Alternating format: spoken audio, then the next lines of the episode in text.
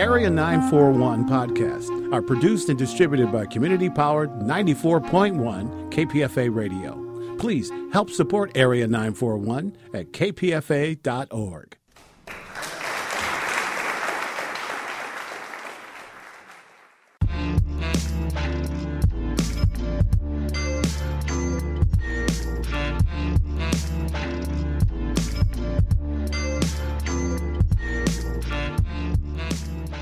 Welcome to another episode of Arabiyat with Linda and Soraya.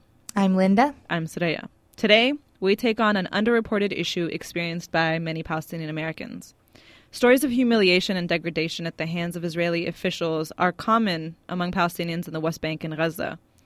But surprisingly, or maybe not so surprisingly for some, Palestinian Americans can also speak of incidents of inhumane treatment by Israel when trying to return to the homeland for a visit.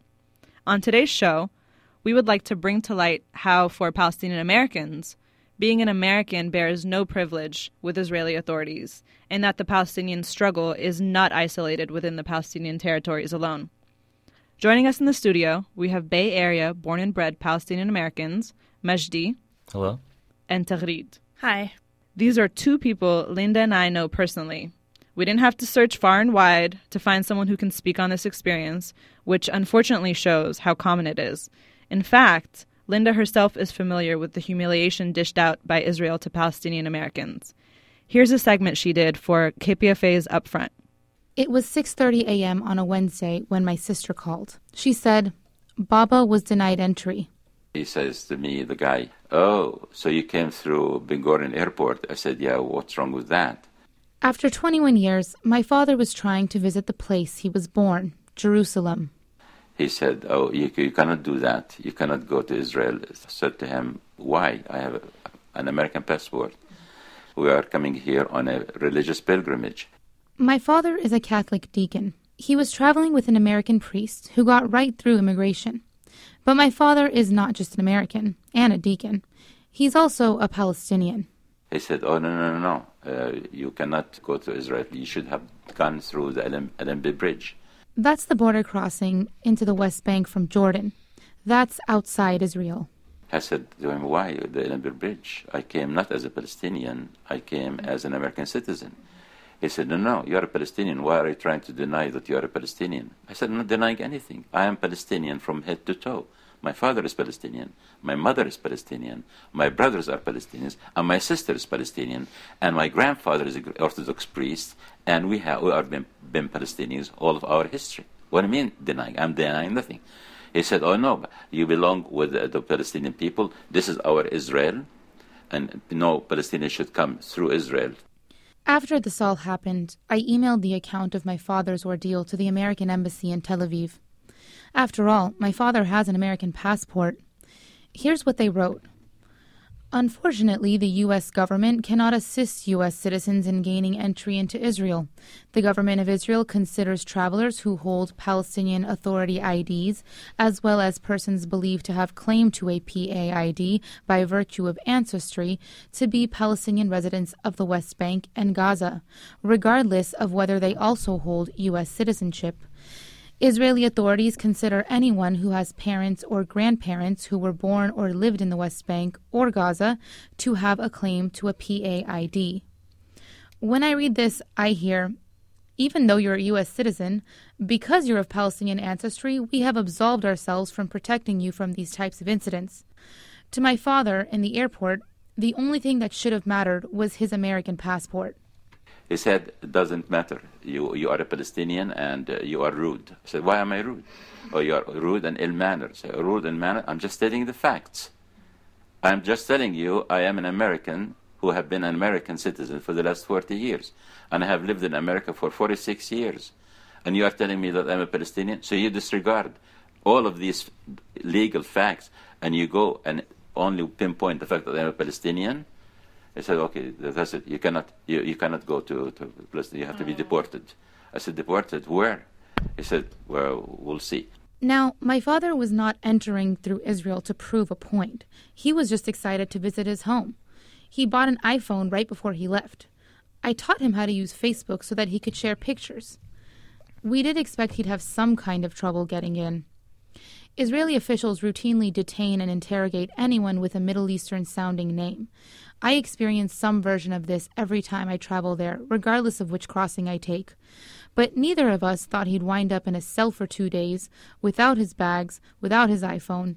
And there were a lot of people in the same situation, like a Palestinian American woman traveling with her daughter. They came with their children. Their children were born in, in, in America. Okay, So they passed.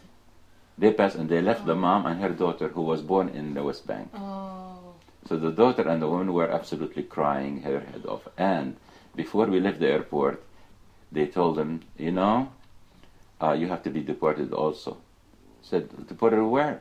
You know, I came with my children. I haven't seen this country in the, for the last 23 years. Finally, I made up my mind to come with my children to see.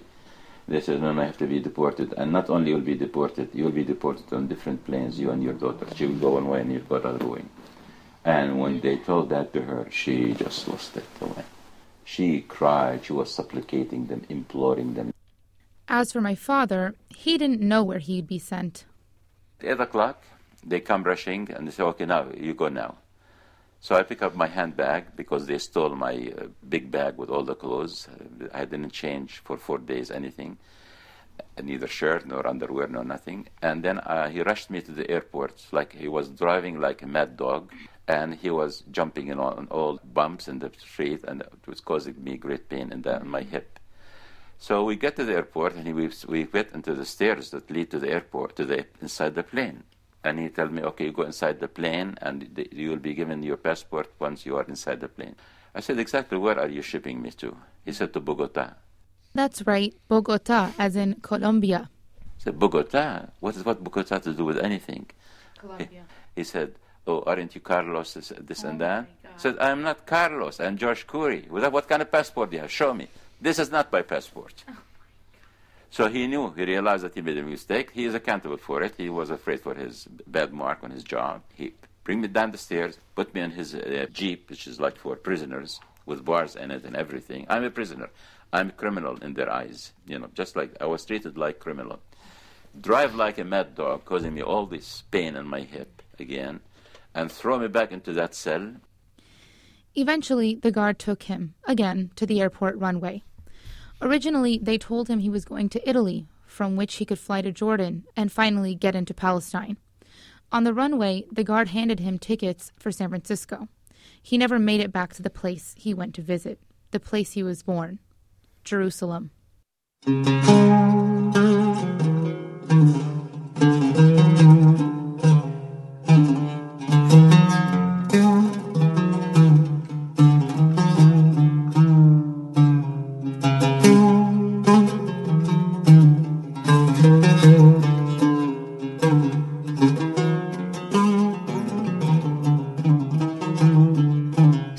A piece that I produced about a week ago for the show I produce up front.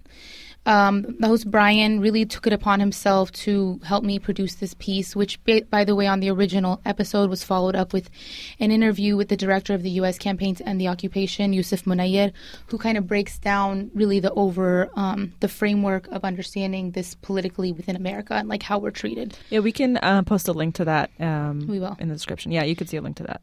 It was also um, also after that we had an interview with Philip Weiss, the founder of Mondoweiss, who was the uh, publication who published my dad's account. So basically, what you heard, and you could hear me in the background a lot of it, is because my dad came back on Friday and we had no idea.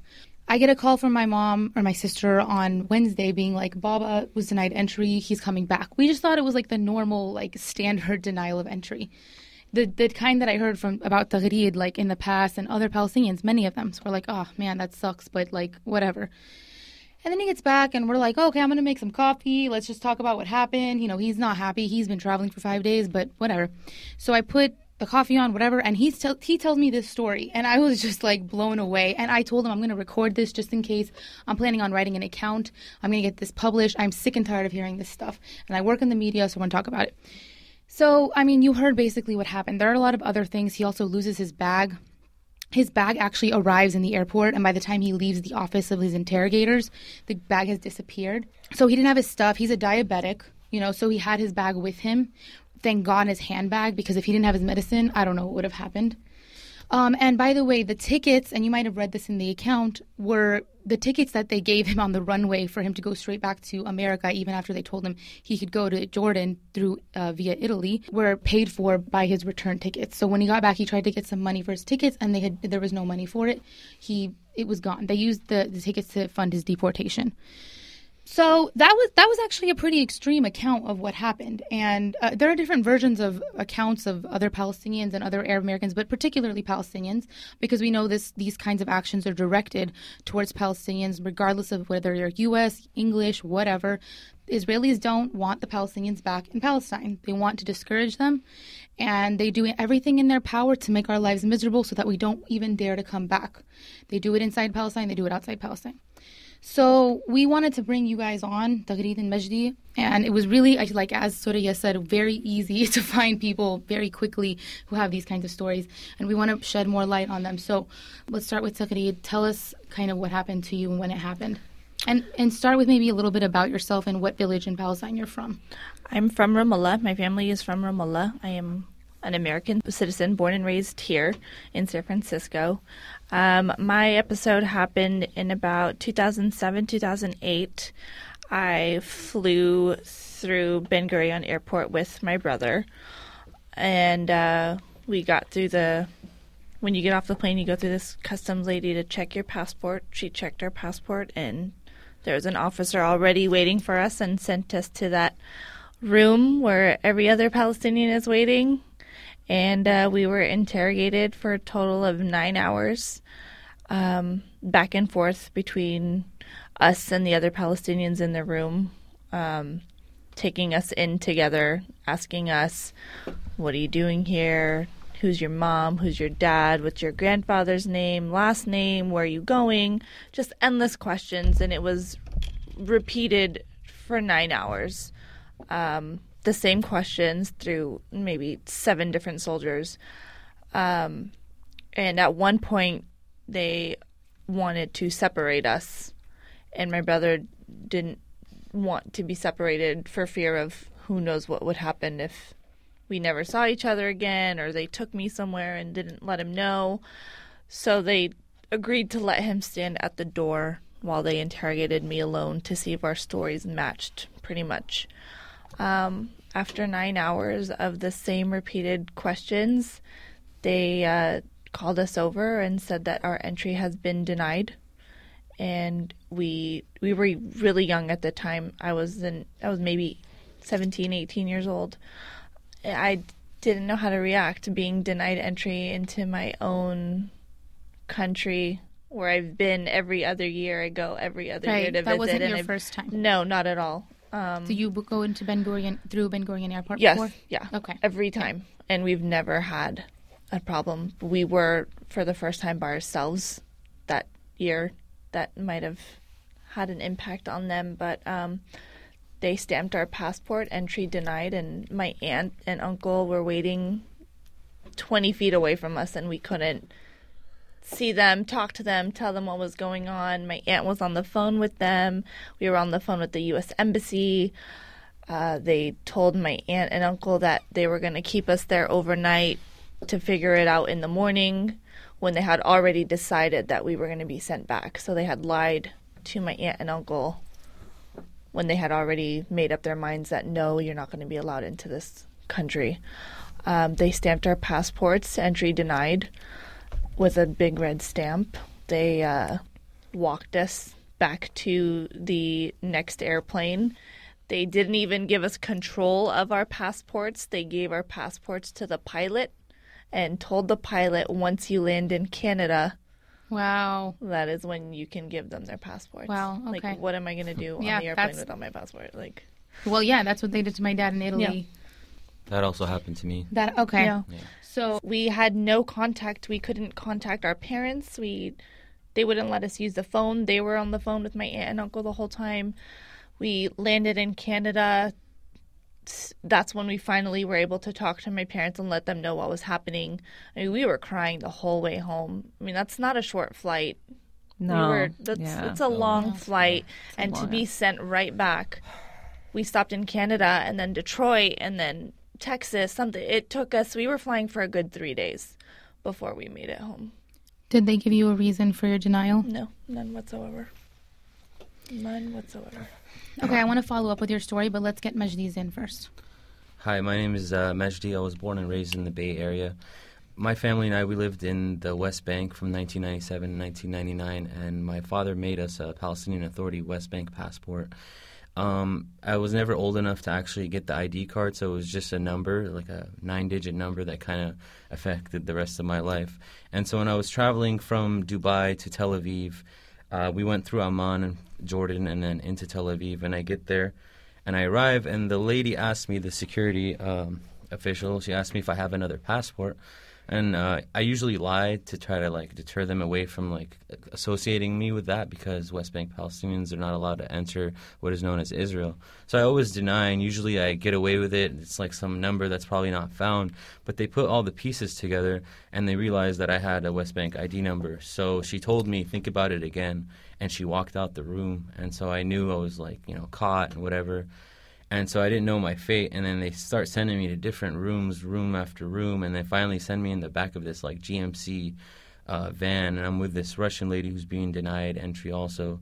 And they told me that they will take me to a hostel. It was rather an actual like holding cell, 24 hour lockdown. My bags were in a different room.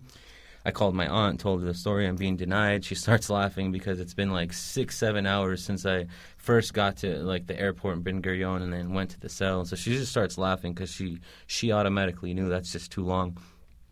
And so I also called like the embassy and whatnot, and they were unable to help me with my situation. And the whole time, my passport, when I was like booted out, basically 30 hours later, it was with different people from, you know, the driver back to the airplane, and the guys on the ground took the passport and gave it to the Jordanian pilot. Jordanian pilot's confused. He's like, "Why are you being denied? You're American." This is exactly what he told me in Arabic, and I uh, told him, "Well, whatever." He's like, "Hop on, don't worry." And, and, I was like, "Can I have my passport?" He's like, "No, no, we're gonna have to hold that, and you know, up up with us." Uh, so so we get back to Jordan, and he gives the passport to the people on the ground and the officials. Then they give it to the interrogation unit, and they start like asking me questions and why were you denied and i told them and uh, you know they weren't confused. They kind of deal with the situation on the daily. And so then they gave the, to the ticket counter because uh, you know the Israelis had promised me that that Jordan or Amman Airport would pay for the ticket, so I was lied to, and that was like a six hundred dollar last minute ticket purchased by the officials in, in Tel Aviv, and it was just a one way from Tel Aviv to Amman, which is like a fifteen minute flight. And and you and you get to Amman, Jordan, and, and you don't have your passport, and you're just like stranded. So it totally sucked. And now when I want to go back to Palestine or I have to go in through the you know the Jordan Bridge into the West Bank, but I'm I'm barred from Jerusalem completely, or areas like Haifa or you know Tel Aviv, Jaffa. You when did you get the ID number? So I got that in 1997, um, but it didn't matter because pre 2000 and the second Intifada when Ariel Sharon walked on you know the Al-Aqsa Mount and it's referred also as the Temple Mount. Uh, he walked over there and a lot of clash. So Israel kind of just closed off Israel proper and Jerusalem to the West Bank. And so that's when it started affecting me. But they never knew I'd go in 2005 and in 2009, 2010. They never figured it out. And in 2011, I get there and suddenly they tell me, you're a West Bank Palestinian. You're no longer American. So my Americanness was like null and void. So your dad applied for you to get that. Right. Well, yeah. to live there, you had to do that. You wanted to live there. Okay. So it's also like a disadvantage, but I guess it's an advantage in the way that they can't deny you entry because you're a citizen, but they can treat you like a West Bank Palestinian, put you in jail, and I don't know how that holds up with me having the passport from America. So. Right. These stories make Americans um, aware of Palestinian the Palestinian struggle a lot more. Unfortunately, because you're Americans and they can relate to you. So the response for my dad's article has been really, really um, supportive, and and people are very sorry, and they send him emails and they're surprised. And I'm saying, why are you surprised? This is so normal, and this is actually nothing compared to what Palestinians are actually going through. I think, um, sorry to interrupt you, but I think because you emphasized, I remember reading your article, you emphasized like at the beginning that your father is a Christian, mm-hmm. and he, you know what I mean. It was like kind of like a religious trip, yeah, uh, but also to visit his homeland. And I think that's what hits people is they immediately associate Arab with Muslim, mm-hmm. right? And and Muslim yeah. is the fear factor, right? It's right. like you're Muslim, you're scared, you're gonna do some some bad stuff. Yeah. So the fact that your dad is a Christian mm-hmm. Palestinian and he was denied entry, mm-hmm.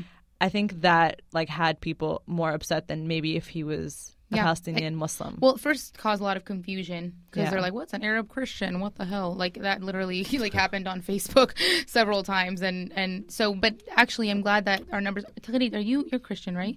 And Majdi is Muslim. So anyone who thinks that this conflict is something about being Mus- Muslim versus Jewish is uh, very wrong, and and to actually get past that um, disingenuous, disingenuous argument that Israeli propagandists constantly try to for- shove down the throats of Americans and have and it's been bought by Americans needs to be dispelled immediately because the whole f- understanding of the issue can change at that point and people could see it as a land issue, as colonialism, as apartheid, as Majdi um, mentioned. you know, I, I think it just also divides families too. Whether you're outside, you're not allowed to go in, or you're allowed to partially be in.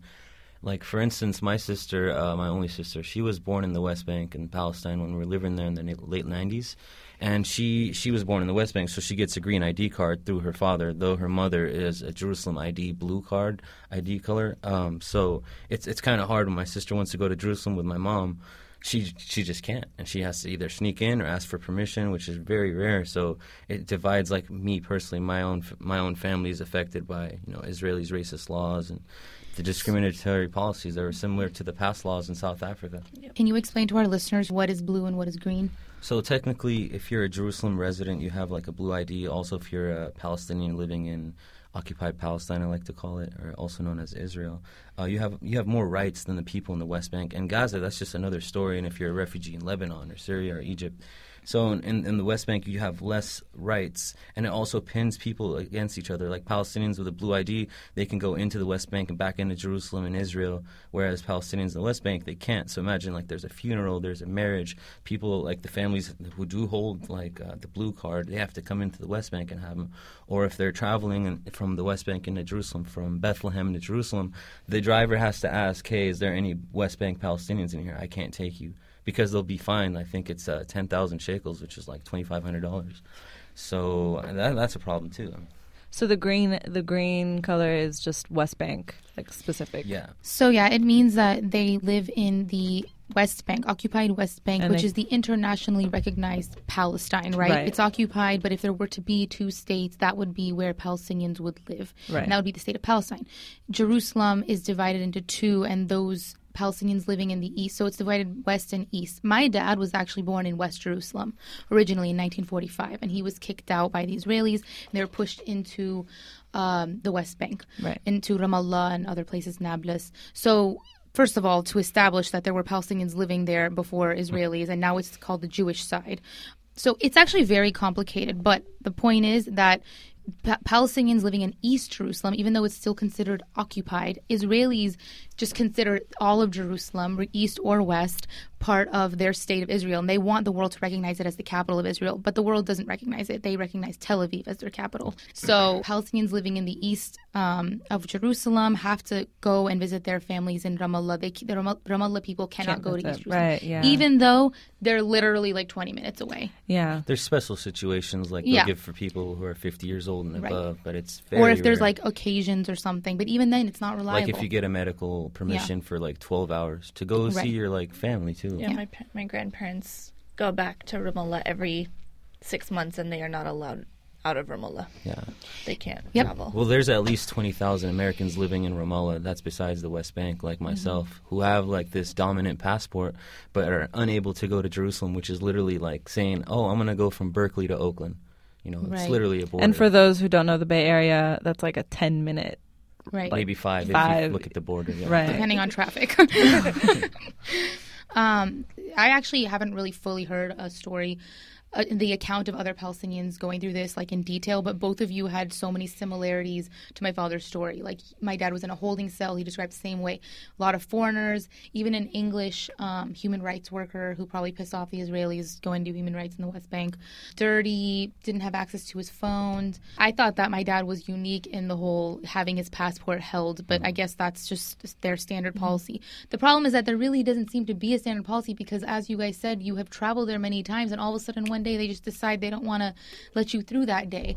I mean, do you think there's any kind of logic to how they decide? Again, it think? depends. If you've been denied because of your activism or some other reason, then that's probably why, like Noam Chomsky or some other Palestinian. Well, yeah, there's those. Right, but for me, it was just because I have a West Bank ID number, and they don't want me to be an American so I can go into Jerusalem. You know, the less Palestinians, the better to them. They Mm-hmm. just want to ethnically cleanse the city. Right. You got the ID card, and then that's when you had problems. No, so I got the ID card in '97, but Right. back then it didn't matter, and they never knew when I Okay, go so and when they changed the law, yeah, the following years, and they so followed because of the Intifada. right, Right. exactly. Okay, and for those listening, the second Intifada was the the Intifada that was so famous in the American headlines with suicide bombings, and basically Israel decided to like shut down Israel proper, what is acknowledged as Israel today, to Palestinians. Whereas before that, before the Intifada in 2000, um, Palestinians were able to work in Israel. There was actually a lot of free movement between the two areas. So this is where we come to today. So I was gonna ask you. So did you guys do anything once you got back? Did you tell any media outlets? Did you feel like what? What did you do? How did you act, Taghreed? Um, I, I didn't. My aunt was still working with the U.S. Embassy from there. Um, but no, I didn't want my next time that I go to be jeopardized by them knowing my story or having my story get out. Um, I had forgot to mention that while we were escorted back onto the airplane, um, he one of the soldiers was like, "Oh, by the way, you're banned for ten years." Right. Wow. Yeah. Yeah. Um, My I forgot to mention that. So, so how long ago was this again? Ramona? 2007. Okay, so you have two more years. Um, actually, I went back last summer. Oh, okay. So tell us about that. I went Yeah. back last summer um, with my aunt. Um, we got to the airport. Is I- your aunt a U.S. citizen? She is a U.S. citizen. No, she was born back home. I'm sorry, but she doesn't have an OE I don't remember. Okay.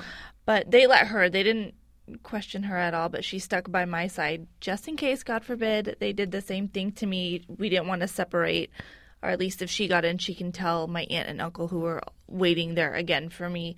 Um, they took me again to the room. At this point, the room was overcrowded with more foreigners, a lot of Russians, um, there were Americans. It was a lot more diverse in there. I think every race besides a Jewish person was in there. Um, they questioned me. He asked me, When was the last time you were here? And I was honest with him and I told him 2007. And he said, Did you get in? I said, No. He said, Why not? And I couldn't lie about it at this point because he already knew the answer. It's on their computer, they have everything on there. And I told him I was young and I misunderstood your questions and it was a miscommunication. And he was quiet about it. And then uh, another soldier questioned me a few minutes later, asked me the same questions, and I gave the same story. And about two hours later, um, they finally gave me my visa and let me in. so what was the reason when he asked you why weren't you let in the first time? What did you, you just you told him that it was a miscommunication? I, I said uh, that's what I said. I said I was young and I might have misunderstood your questioning. There might have been a miscommunication with whoever was questioning me, and he he was like okay, and then he gave me to another soldier to see if I would say the same thing, and I did, and um, the last soldier asked me again, and he was like okay, stamped my thing and let me go in. So they didn't say anything about their ten year ban. No, no, because it wasn't in my passport. Yeah. It was kind of just a verbal threat. You don't think they recorded it and like they're well clearly they. Did I was I, guess. w- I was worried that they were that Yeah. I since that time they they won. I feel like they won over me because I've got that feeling where I never wanted to go back. exactly. Yeah. They they gave me that feeling which is what they want and I I didn't want to go back although I missed it so much like that's my home that's where my family is I did not want to go through that humiliation like ever again um but we decided to it's been long enough 8 years um decided to give it another shot and uh, after 2 hours of questioning which was better than the 9 the first time uh they they let me in and I cannot tell you the feeling of sense of relief that came over me when they handed me my passport back. It was it was very emotional. It was very emotional. yeah. when I got to my aunt and uncle, it was just a happy, emotional crying fest. Wow, that's but it, it just exemplifies how random all of this is. Yeah. It's it's like a policy, but it's not. Like I don't. I think it all has to do with the mood of the soldiers. I'm not really sure. Um, what what did you do, Majdi, when you got back? You know, I didn't. I didn't really do much. I guess I, I held this like a nihilistic view of just being depressed or sad. Or it's not an easy feeling to like juggle being denied from your homeland, or like all my uncles and aunts live in Jerusalem. My mom's in Jerusalem right now as we speak, and I couldn't even go there now. And I don't know how to explain that because I kind of grew up there and like I have a lot of friends and family. I went to school there. And uh, so I didn't do much. I mean, I didn't go to the media outlet. Uh, I wasn't scared, or but there is like some fear of reprimand, uh, reprimanding individuals who do speak out against Israel, and that's quite known. So no, I, I kind of just wrote about it for myself to kind of like vent, and I told a lot of my friends or classmates in university that definitely made me feel better to like get the word out. But uh, yeah, I mean, even just talking about this, like, who knows the next time you're at at the border and Israelis are like, oh, so you know they pull out this podcast because they do stuff like that. I've had friends, with, you know, they show me your email and Facebook, and if you don't want to, well, guess mm-hmm. what? You're just not entering Israel, and it's insane. Like the infringement of our privacy is just yeah. not there. Um, and when they say you're not entering Israel, I mean you're not entering Palestine. That's right. what people need to understand. They're right. not. It's not a security thing. It's that you can't go into your homeland, you can't go into your home cities or right. anything. So the problem is that Israel controls all the borders, and we have no autonomy as Palestinian people. Yeah. Another point. Well, this is the tactic. I mean, this is if you're you have to weaken you have to weaken the people right? Because yeah. that's what's pissing Pal- not what's pissing Israelis off is that Palestinians have been resisting for so long. Anything you throw at Palestinians, they like throw it right back at you. You know what I mean? You don't give us weapons, we're gonna throw stones. Like you can't you know, you're gonna like mm-hmm. come settle in our territories. We're gonna ban the soda factory that you built there. Mm-hmm. You know, we're gonna like boycott right. it and ex- and right. ex- in in yeah. the diaspora. Like that's what pisses them off, mm-hmm. especially mm-hmm. is yeah. that the Palestinian diaspora.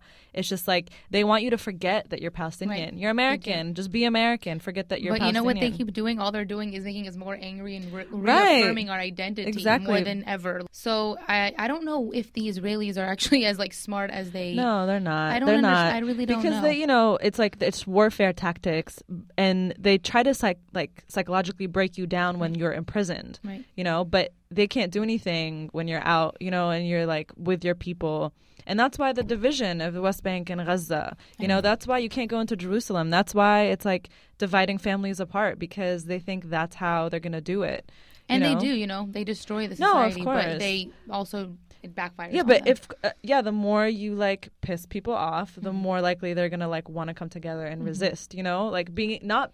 I'm not a Palestinian. I'm Syrian and I'm Lebanese, and I grew up in Lebanon, and I got to go to Syria, and there were border issues because Syria has issues when like I just used to go with my mom, and that was like the most struggle I had, which is not a big deal compared, you know. But I never had those issues. I never felt like like rah rah Lebanon, rah rah Syria, because I was there all the time. Um, and I think only recently, because of what's going on in Syria, that a lot of people I know who are Syrian, who maybe didn't visit a lot or didn't, you know, grow up here, are like super attached to their Syrian identity now because of what's threat. happening, because yeah. they can't go there, because, you know, so that yeah, of course, the more Israel puts up barriers, the more people are going to stick to being Palestinian and like never forget, right? Mm-hmm. That's the right. that's the motto. So this experience being Palestinian Americans, having the American passport, going trying to get in and not being able to even though you're armed with your American passport. Did that make you question your Americanness at all? Did it make you feel like, well, if I can't use my American passport, then what the hell is the point? It definitely hit me right away, but I feel like was really enhanced when I was in the West Bank. Maybe I was there in March and I was there twice before after I was denied and jailed and you know I have this like green ID card, and I, and I'm supposed to be American with all these rights and privileges, and like the military laws actually applied on me and my brothers, my dad, my sister, whereas uh, the civil laws applied on my mom because you know Israel's in charge of her, but the Israeli military is in charge of us. So you have two different like colored two tiered system of you know ID cards. And you have two sets of laws being applied to two different populations literally living as neighbors. And it's incredible. That's when you really realize like i am not american. There at least i mean. Everywhere mm-hmm. else i go you know there's nothing wrong like you were saying having two identities a hyphenated identity. And i'm very proud palestinian. I'm very proud american. But uh, you definitely don't feel american there if you hold the west bank id card or if you're just denied or you're mistreated. And i feel like all palestinians are all people of Arab or Muslim descent or whatever scares the Israelis, like they can just you know mess with you. Yeah, what I about agree. you? I um, I was like, what the hell? Like, what is this good for if I can't get into my own home country, and especially not having the U.S. embassy do anything about it? Like, oh, like we can't help you. Mm-hmm. What are you? What am I an American for? Like, what are you good for? Where's my backup? But yeah, they didn't. They just look right past that. I'm Palestinian, and that's it what happened with me is I knew I wasn't getting any answers right. and or yeah. any kind of support. Yeah. But for the record, for my my story and for the American uh, listener or reader, I wanted to establish how the U.S. responds to you when you have your 70 year old father who is a diabetic and a deacon and Christian or whatever. It doesn't matter. When they put him in a cell and you don't know where he is and you have no responsibility, you feel no sense of responsibility yeah. to him as a U.S. citizen. They had no response to us, except for that here you should have checked the State Department website where we specifically say, as I read in my kind of intro or in the piece that I uh, wrote, but basically they're saying that if you have any kind of connection to being Palestinian, whether you're you were born in Palestine or even if you're just of Palestinian ancestry, my dad told them, I have no Palestinian ID card. I had no Palestinian Authority ID like the one that you have. Um, and that should have meant something to right. them, but it yeah. didn't because he had a claim to one. So basically, if you have a claim to one, they put you in the same category. They just say this probably because they want to have some sort of legal justification, but they do the same thing to people who yeah. have no claim to it at the same time. Yeah, I have nothing. No Palestinian passport, no. You're just born in America. Born here, just one U.S. passport in. That's it. So it's meaningless nothing. to you because Absolutely. you're Palestinian. Absolutely. What would you have expected from the U.S. or what, how do you respond to the U.S.'s? Um, pretend like there is someone from the U.S. government here. What, you, what would you say to them?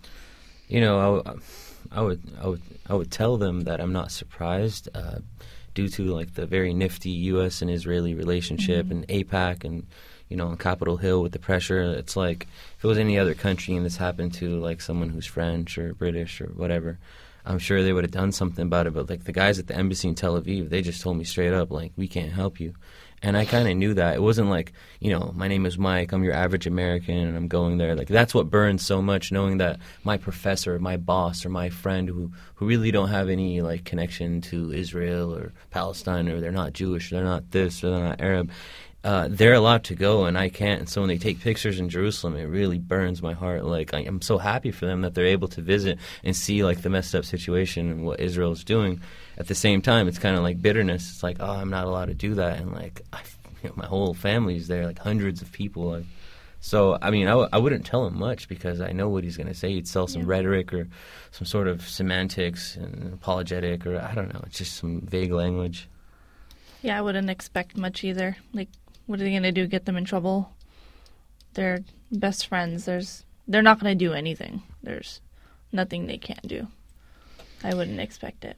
I mean, this is further proof that being an American citizen is only like citizenship really is only beneficial for a part of the American you know public com- public yeah. Populace, yeah. yeah. i mean there's a i mean even within america itself there are a lot of people who you know are facing a lot of inhumane yeah, like police situations violence. and think about like the immigrant community right like mm-hmm. any any latinos who come like who come illegally quote unquote right and they have children here they get separated from their families when they get caught so the kids stay here by themselves when their parents get like deported back mm-hmm. home you know there's just like how could you do that as like a if you think of yourself as a human, how could you possibly do that? So, well, and that's dehumanization. So right. what I would say is Palestinians are not viewed as human beings. We are dehumanized by the American government, by the American media. Our stories are not worthy of being on the mainstream and not worthy of being heard because when these things happen, the things that are just like a percent of what happens to Palestinians, people are in outrage, an outrage and an uproar. And when it comes to Palestinians, they're they don't see them as human beings like they don't have feelings they don't understand what it means to say that your family is in Palestine and you can't go see them like they they their families they have access to them they can see them they don't feel that burn that Right. bitterness You know, I was gonna add to that. Um, t- when I really did feel American was when, like, you know, the lady was telling me you're being denied entry, and I don't know if she was of Russian descent or whatnot or whatever. And she told me you're not you're not allowed to enter, and I'm like, like.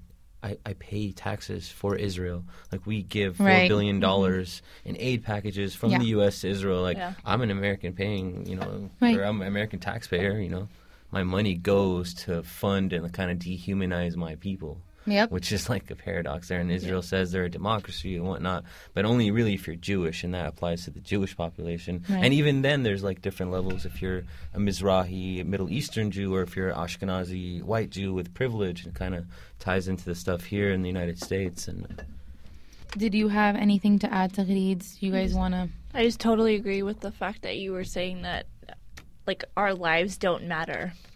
right It's just so frustrating to see something happens to the Israeli side on our media. The whole world is in uproar, mm-hmm. and this 18 month old baby that was burned alive Yep. two weeks ago, nothing. Nothing. less The world is Yeah. silent. less Not coverage, even. less Did we even coverage get than coverage? Cecil the, No- the lion. Yeah, the Yeah. lion. Right.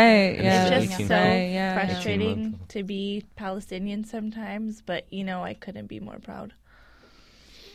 I just want to say it's a paradox when they say, "Oh, you're of Palestinian descent," or you had some sort of tie to that. You're not allowed to enter, and that's how they kind of scold you. Whereas sometimes they'll tell you, "There's no such thing as Palestine." One of the That's the funny. Zionist That's so lines. true. So it's like whenever it's convenient for them, they dip and dab here. and right it's just right like yeah they're always trying to corner you. Yeah. Thank you guys for coming in again, Majdi and Taghreed. As per their request, I didn't use their last names because Israel is uh, spies on you and everything that you do. So hopefully they won't find out about this. Yeah, there, we don't know if Israel spies on everybody, but th- there are fears and there's evidence of, you know, if your story comes out, you could be further penalized or treated badly by the Israelis, not allowed entry again. So because it's so random, we, we wish we could have sh- had their names. These are upstanding citizens of America. They work in companies and have businesses that are known to many of the Bay Area residents, and it's someone you might know. And so for this to happen to a fellow American should open people's eyes. Yeah, Thank and you I hope this for helped. joining us. yeah, you thank you for me on. speaking with us.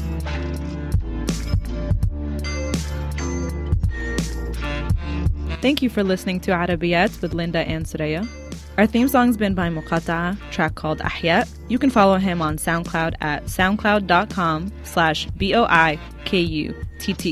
And if you'd like to reach us, you can email us at arabiyat.podcast at gmail.com. That's A-R-A-B-I-Y-A-A-T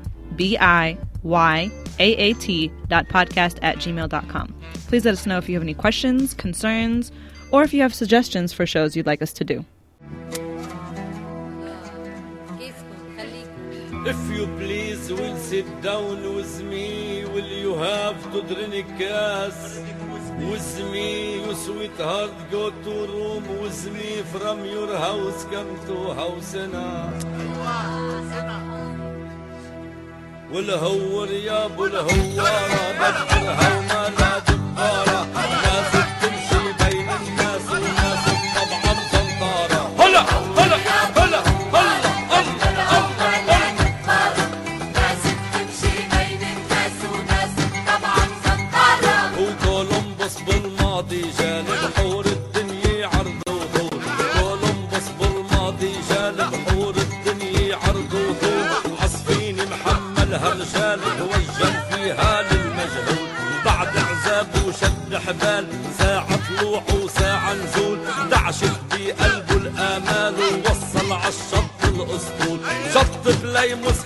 حال الخطة.